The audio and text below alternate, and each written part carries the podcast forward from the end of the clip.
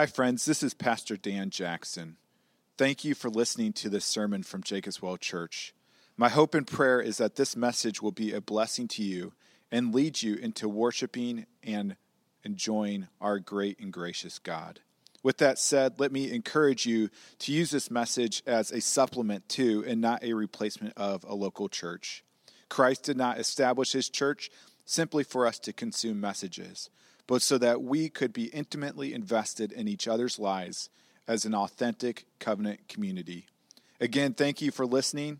And if you want more information about Jacobs Well Church, please visit our website at www.jacobswellgb.org. This uh, what one of the cool things is that we're donating all our VBS supplies to a small town church for them to use for their own vacation Bible school, and uh, I'm going to really miss this set uh, it's not often that you get to preach from Margaritaville, but, you know, gonna miss that. If you would please open your Bibles to Nehemiah chapter 3. It is page 399 in the Red Bible, uh, located in the seat in front of you, page 469 in the large print blue Bible, and page 513 in the Children's Bible. I know a lot of us are traveling for summer, and so just to catch us up to speed, uh, today we're in Nehemiah chapter 3. But in Nehemiah chapter 1, Nehemiah is a thousand miles away from Jerusalem, and he hears that the walls of the city lie in ruins. And so, after mourning and fasting and praying, he cries out to God to remember his promises, to rebuild the walls of Jerusalem. In Nehemiah chapter 2, Nehemiah approaches the king of Persia, the most powerful man in the world, for whom he is cupbearer, and he asks the king of Persia if he can have a leave of absence to go and repair the walls of Jerusalem. And not only that, but to have letters for safe passage and to, for the king to donate some of his wood in order to rebuild the city. By God's grace, miraculously, the king agrees to this and sends Nehemiah away with his blessing. And not only with his blessing, but with armed guard. And so Nehemiah sets out to go to the region beyond the river in Canaan to rebuild the walls of the city. And he meets opposition right away. In Nehemiah 2, verse 17, we read, Then Nehemiah said to the Jews, You see the trouble we are in, how Jerusalem lies in ruins with its gates burned. This he said after assessing the gates. He said, Come, let us build the walls of Jerusalem, that we may no longer suffer derision. And I told them of the hand of my God that have been upon me for good, and also of the word that the king spoke to me. And they said, Let us rise up and build. So they strengthened their hands for the good work. Today's passage is the explanation of their faith taking action. It is them gathering together for the building of the wall of the city of God. Now, today's passage is a bit hard to follow because there are a lot of people's names, a lot of walls names, a lot of gate names in it. And so, to help you in reading through this passage, I have printed out a map that is in your bulletin or an illustration of the walls of the city of Jerusalem. And I just want to give you a couple details on this as I read through the passage. First off, uh, you will see that, that Mark Barry says, please do not republish without permission. Just to ease your conscience, I did get permission from Mark Barry. So you can enjoy the map without guilt. Um, also, note that this layout is basically a guesstimation. They don't know where all of these gates were in the city or where all of the walls were. Some of them they're more sure of than others, but I think this map is very helpful. The other thing I want to point out to you here is if you look below these red uh, labels, you'll see there are passages. And it walks through Nehemiah chapter 3. And you'll see it starts here in the sheep's gate, and then it goes counterclockwise all along the wall, all the way back to the sheep's gate, okay? And as I read the passage to you today, I'm gonna, I'm gonna say something to kind of indicate when something's on the map. So when I get to verse 13, I will say out loud, verse 13. And when you hear that, you'll go, oh, this is a point on the map. Or I'll say, verse 15. You'll know this is a point on the map, okay? So we're going to read through Nehemiah chapter 3. Pray for me. A lot of these names are uh, not a part of our common society today, and so I will do my best work. As I've said before, if I said it wrong, neither of us will know anyway, so I'll just plow through them. Um, let's back up to, to chapter 2, verse 19, because I think context is so important in reading this. So let's start Nehemiah chapter 2, verse 19. But when Sanballat, the Horonite, the, and Tobiah, the Ammonite, servant, and Geshem, the Arab, heard of it, that the Jews were going to rebuild the wall, they jeered at us and despised us and said, What is this thing that you are doing? Are you rebelling against the king? Then I replied to them, and these are some of my favorite words in Nehemiah, a great picture of life itself. The God of heaven will make us prosper, and we, his servants, will arise and build. But you have no portion or right or claim in Jerusalem. Chapter 3, verse 1. Then Eliashib, the high priest, rose up with his brothers, the priests, and they built the sheep gate. They consecrated it and set its doors. They consecrated it as far as the Tower of the Hundred, as far as the Tower of Hanel. And next to him, the men of Jericho built. And next to them, Zaccur, the son of Imri, built. Verse 3 The sons of Hassenaah built the fish gate. They laid its beams and set its doors, its bolts and its bars. And next to them, Meremoth, the son of Uriah, son of Hakaz, repaired. And next to them, Meshullam, the son of Berechiah, son of Meshezabel, repaired. And next to him, Zadok, the son of Baana, repaired. And next to them, the Tekoites repaired, and their noble, but their nobles would not stoop to serve the Lord. Verse 6 Joadiah, the son of Pesha, and Meshullam, the son of Besodiah, repaired the gate of Yeshana.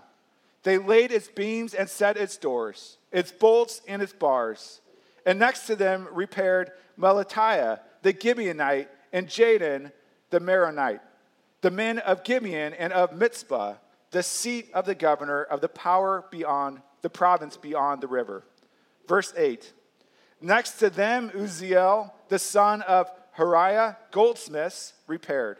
Next to him, Hananiah, one of the perfumers, repaired, and they restored Jerusalem as far as, as the broad wall. Next to them, Rephaiah, the son of Hur, ruler of the half district of Jerusalem, repaired. Next to them, Jediah, the son of Hermath, repaired opposite his house. And next to him, Hattush, the son of Hashabniah, repaired. Verse 11 Malchijah, the son of Harim, and Hassahub, the son of Pahath Moab, repaired. Another section of the Tower of the Ovens. Next to him, Shallum, the son of Halasha, ruler of the half district of Jerusalem, repaired, he and his daughters. Verse 13 Hanun, the inhabitant of Zanoah, repaired the valley gate. They rebuilt it and set its doors, its bolts, and its bars, and repaired a thousand cubits of the wall, as far as the dung gate. Malchijah, the son of Rechab, ruler of the district of Beth Hakerem, repaired the dung gate. He rebuilt it and set its doors, its bolts, and its bars. Verse 15. And Shallum, the son of Kol Hoseh, ruler of the district of Mizpah, repaired the fountain gate. He rebuilt it and covered it and set its doors, its bolts, and its bars. And he built the wall of the pool of Shelah of the king's garden, as far as the stairs that go down from the city of David. After him, Nehemiah, one different than who wrote this, the son of Azbuk, ruler of the half district of Beth Zur, repaired to a point opposite the tombs of David, as far as the artificial pools and as far as the house of the mighty men. After him, the Levites repaired. Rahum, the son of Benai. Next to him, Hashabiah, ruler of half district of Kala, repaired for his district. After him, their brothers repaired. Bavai, the son of Henadad, ruler of the half district of Kaliah. Verse 19.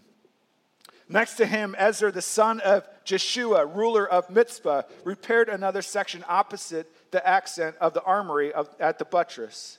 After him, Baruch, the son of Zabai, repaired another section from the buttress to the door of the house of Eliashib, the high priest. After him, Meremoth, the son of Uriah, son of Hakaz, repaired another section from the door of the house of Eliashib to the end of the house of Eliashib. After him, the priests, the men of the surrounding area, repaired. After them, Benjamin and Hashub repaired opposite their house.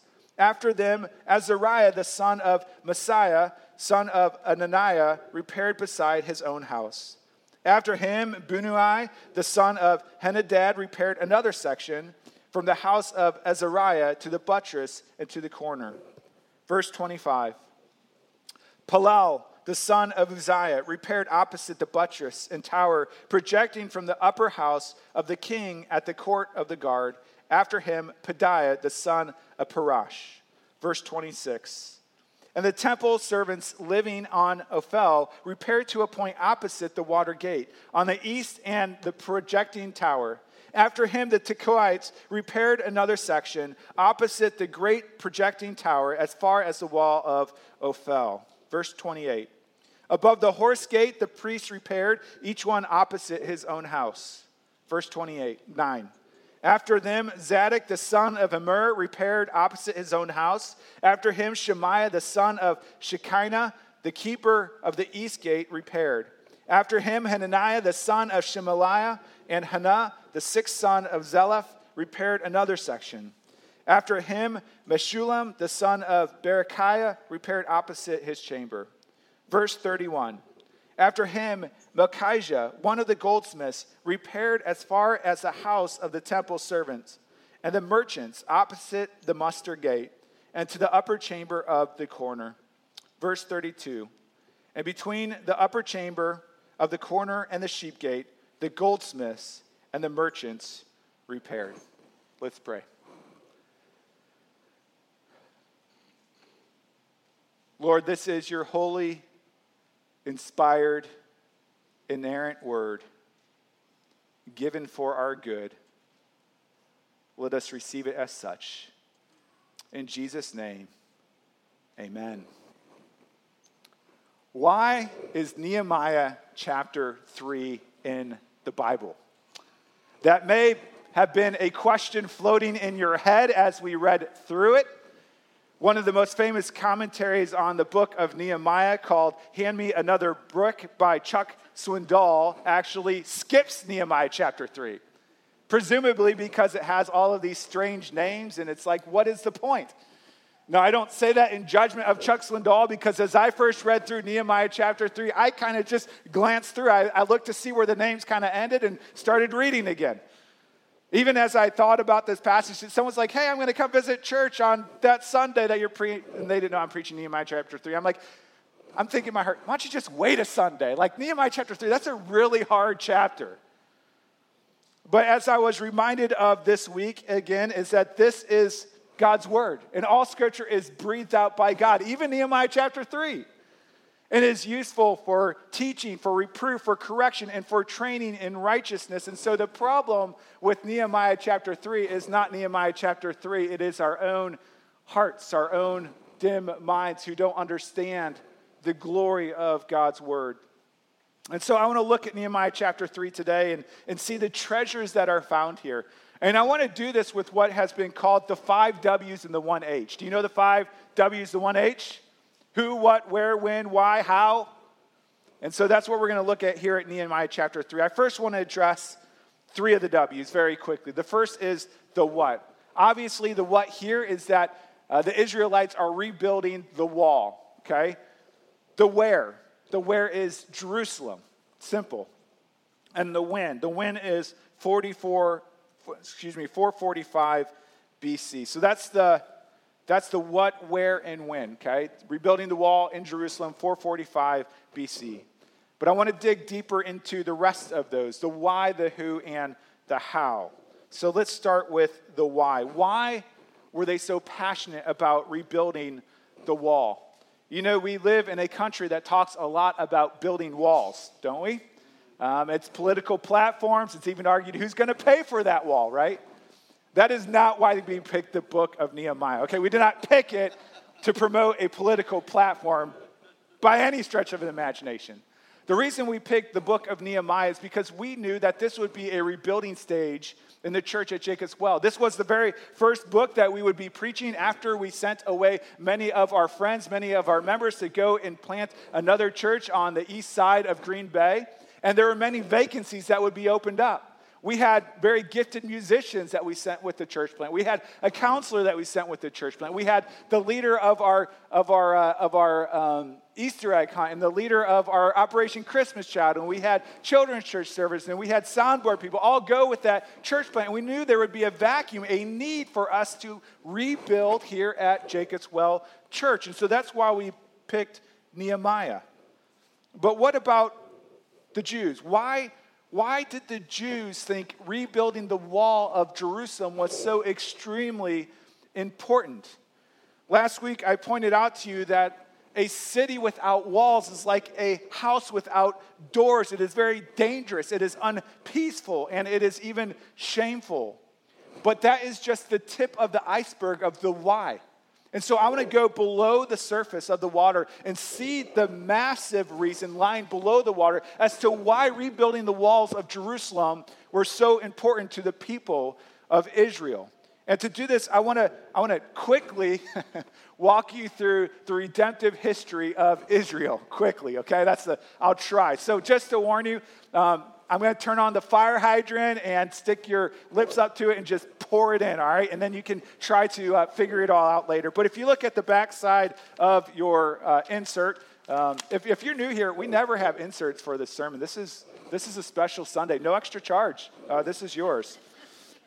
But let me quickly walk through the redemptive history of Israel. So in 2100 BC, God appears to Abraham and makes him promises. And those promises I all have starting with the letter P, okay? These are three important promises that if you can remember these is very helpful in reading the entire Old Testament. It's a framework for reading the Old Testament. So God promises his presence that he would be with Abraham and with his descendants forever. God promises a people that elderly Abraham and Bera, Sarah, his wife, would have children, and their children would have children, and they would grow into a great nation. And the third promise is property, that God would provide a land for them, a promised land where his blessings would flow.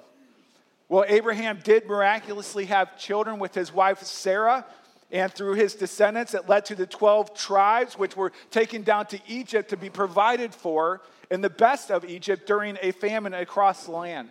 While they were there for 400 years, they were put into bondage and into slavery. And so the people of God cried out to the Lord. And the Lord heard their cry and delivered them from Egypt. And so in 1446, there is the Exodus from Egypt in which God conquers the most, again, most powerful man in the world through the 10 plagues, through the parting of the Red Sea, to deliver his people out of slavery and take them to the promised land. And so God brings them to the promised land. He brings them to the edge of the promised land to look into the promised land and says, Go and conquer and take. I will give all of these people into your hands. But they say, No, they're too big for us. We're like grasshoppers in their sight. And so they wander in the wilderness for 40 years, and the generation dies off. But the two men that believed, Joshua and Caleb, return to bring the people of God into the promised land in Canaan, and they conquer much of the territory. In 1050 BC, Israel becomes a nation. This happens in that promised land of Canaan. They have their first king of Israel. His name is Saul. He is replaced by King David, a man after God's own heart. And then King Solomon comes, David's son, and really destroys the kingdom.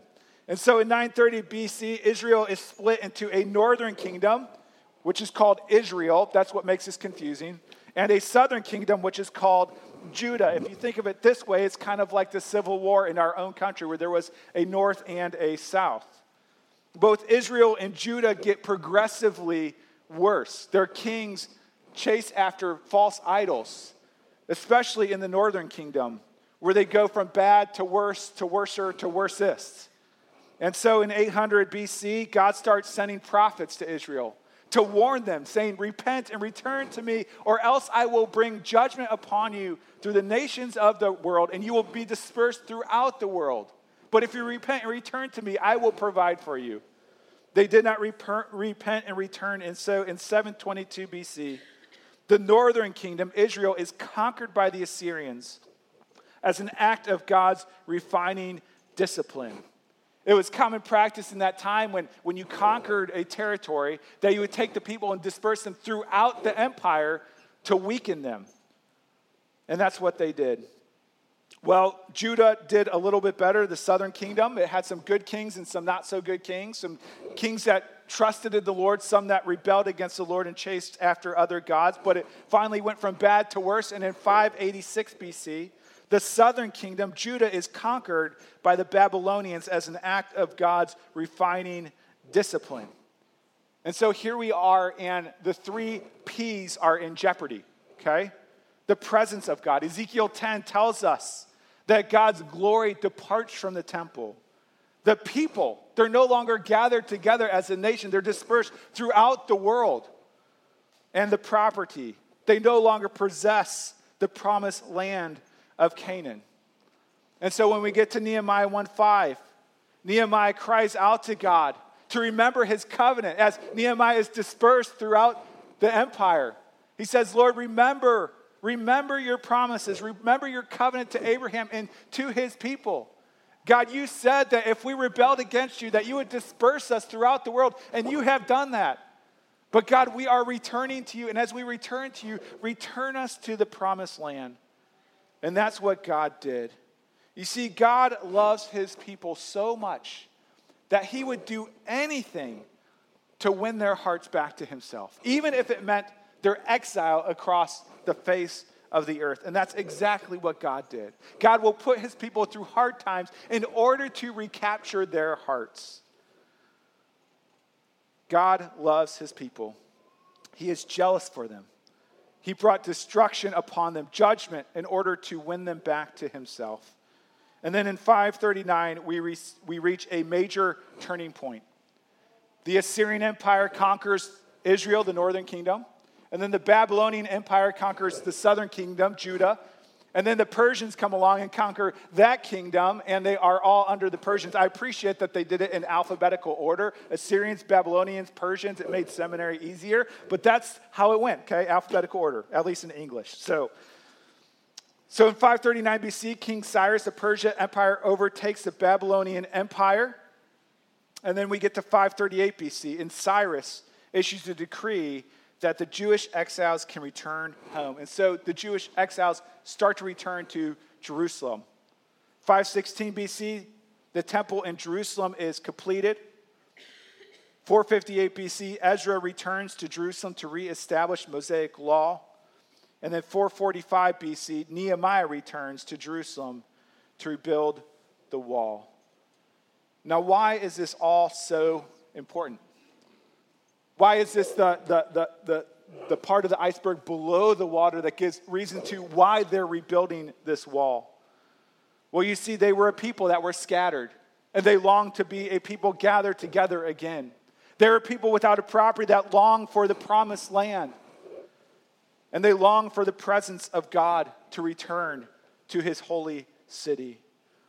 You see, the Jews rebuilt the wall the rebuilding of the wall was not really about the wall. It was a means to an end. The rebuilding of the wall was to restore the people of God in right relationship with God so that the presence of God and the glory of God might be manifested among them. And so let me put it this way the people rebuilt the wall not so they could have a wall, but they, so they could have more of God. You know, my sons, uh, my older two sons, have adopted a love for fishing, uh, especially my oldest son, Corbin. He even had a fishing birthday party. And if you would have asked me a year ago, I would have told you, I hate fishing. Um, I hate fishing because I catch as much fish in my backyard as I do out on a lake. That's why I hate fishing. So I'm not a big fisherman. But you know what? We bought a cheap boat and a trolling motor, and now I love to go fishing. Do you know why I love to go fishing?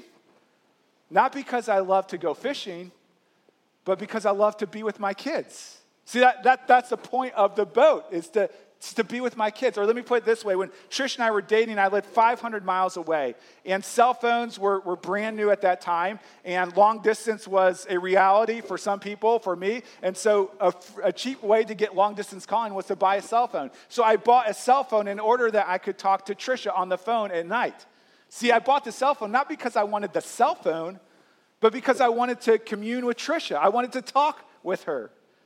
In the same way, the Jews were not rebuilding the wall so that they could have a wall, but so that they could have more of the goodness and pleasure and presence of God as he had promised to Abraham many years ago. Now, how does this apply to us today? Well, in the New Testament, the people of God, the church, are not told to stay into Jerusalem, but to go from Jerusalem to the uttermost ends of the earth, to fill the whole earth with the glory of God. Now, how do we fill the earth with the special presence of God's glory that only dwelt in the temple, which is now destroyed? Well, in Acts 17, Paul says, The God who made the world and everything in it, being Lord of heaven and earth, does not live in temples made by men. So, where does God live? Where is his special presence?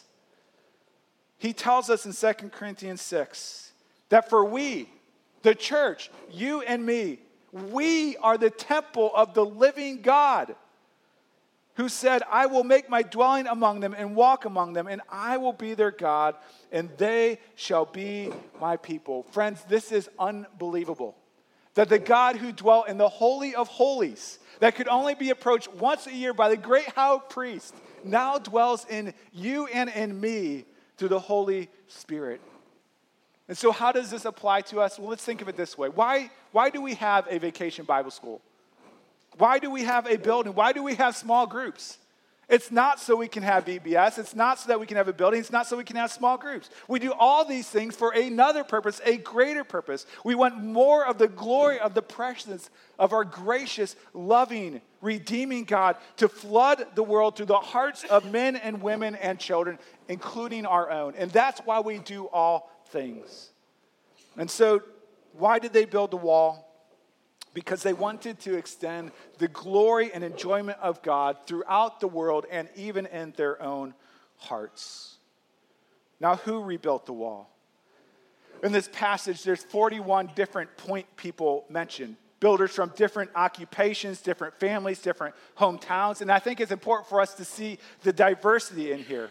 First, Nehemiah mentions the priests. These are the religious leaders. They did not see this as a mundane task. They saw this as building the kingdom of God.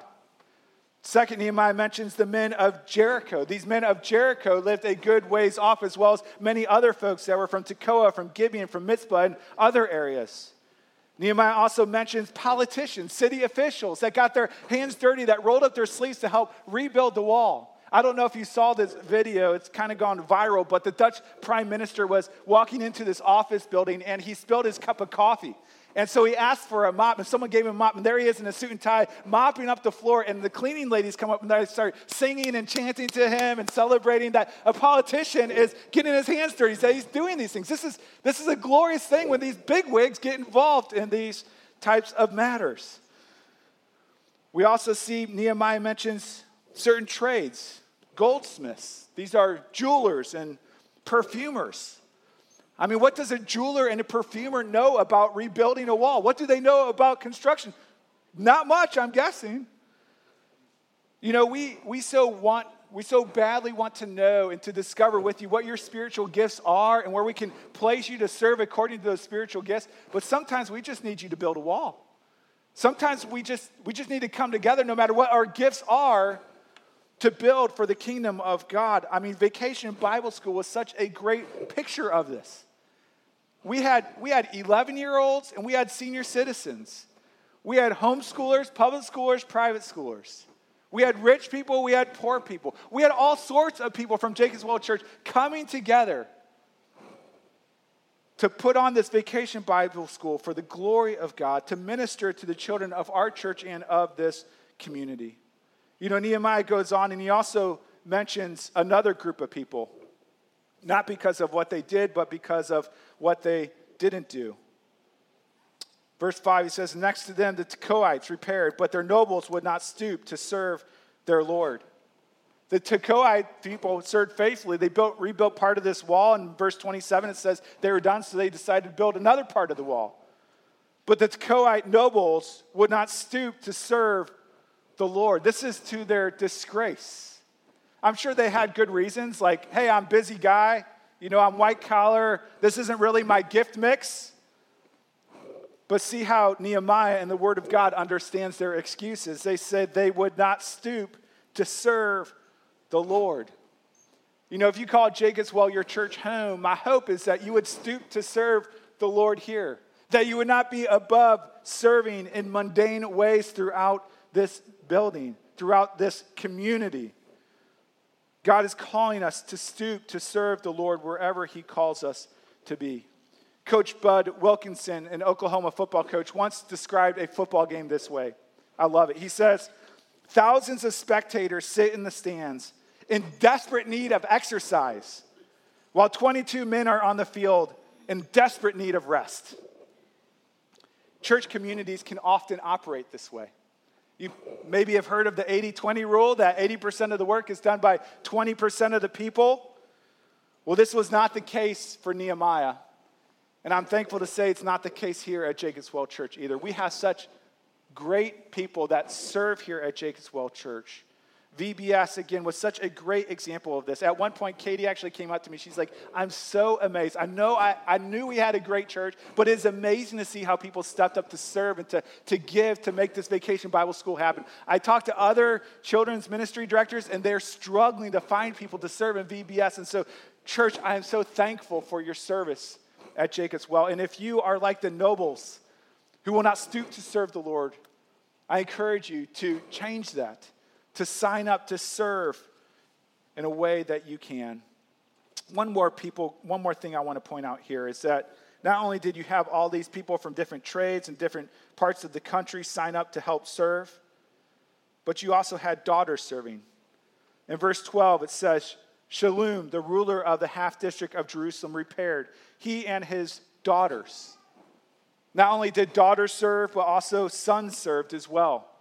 As a matter of fact, in these 32 verses, the word son is mentioned 34 times. So, more than there's even verses here in this passage. And I think as, as we think about Father's Day today, this is very instructive to us, dads, that we're not only called to go and to be part of building the kingdom of God, but that we are called to bring our children with us, to engage them in ministry, to help them see that we are called to be a people, a light to the world. You know, we live in a, in a, in a, world where it's so easy just to give our children an iPad or to flip on a TV and, and just medicate them and, and parent them that way. And certainly there are times to enjoy those things. But we are actually called to greatness, and our kids are as well to take them into the nursing home with us, to take them for hospital visits with us, to take them to go and take a meal to a family in need with us, to show them what it looks like to be the hands and feet of Jesus to this world. And so, as we look at this passage and we think about who rebuilt the wall, it was a diverse group of people, it was every member ministry together. Finally, how did they rebuild the wall? And I'm going to go very quickly through this because I want to save time for the conclusion. 15 times in this passage, it uses the word next to him or next to them. Verse 4 alone. You see, and next to them, Meremoth, the son of Uriah, son of Hezekiah, repaired. And next to them, Meshullam, the son of Berechiah, son of Meshezabel, repaired. And next to them, Zadok, the son of Baana, repaired. Everyone had their own individual project that they did with a small group, but they were working together to build something greater, something bigger than themselves, something bigger than they could do even by themselves. Henry Ford said, Coming together is a beginning, keeping together is progress, working together is success. When we read Nehemiah 3, we may wonder, what does this have to do with me?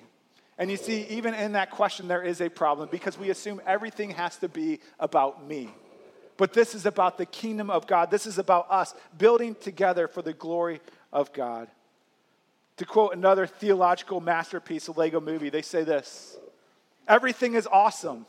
Everything is cool when you're part of a team. Everything is awesome when you're living out a dream. Everything is better when we stick together. And then there's this piece, which I never realized was in the song. It says this some have said, and I, uh, some have said, you and I are gonna win forever. This is our story, friends. We are partnering together as a team to build the kingdom of God, which we know will be victorious for all eternity.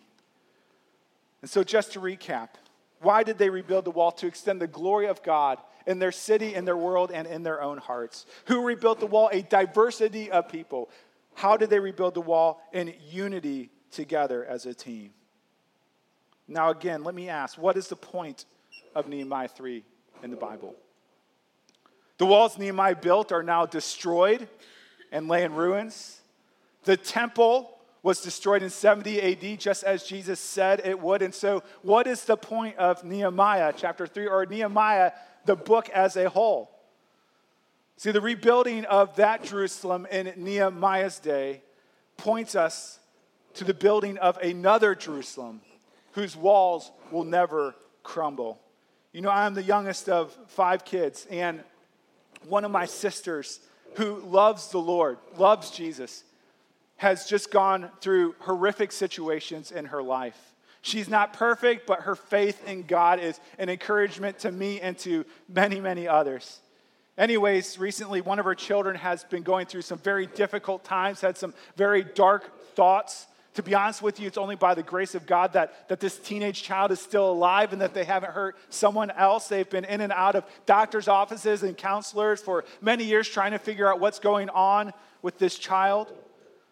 This past week, she texted me and she said, Hey, I'll take a prayer right now. Headed to meeting at hospital to try and get her child transferred to a residential program. Haven't seen him or talked since Sunday. Later, she said this, and usually she, keep, she doesn't share this stuff, but she said, I really cracked yesterday. My heart is so shattered, and I am begging the Lord for hope and wisdom. By the way, she gave me permission to share this. So, this past Wednesday, she sent another text. She said the meeting went awful, that her child is very upset about going to residential program and just wants to come home. You know, how do you respond to someone who is hurting so deeply, someone you love so much? How do you give hope to them? Do you say, I'm sure it's all going to be okay? Because we aren't sure in this life that it is going to be okay. We're not sure that he's going to get better. We're not sure. So, what hope do we have to offer? Well, I sent her a link to a song that we're going to sing in a few minutes. Some of you may be familiar with it, it's a newer song. But it says, This world is not what it was meant to be. All the pain, all this suffering. There's a better place waiting for me in heaven.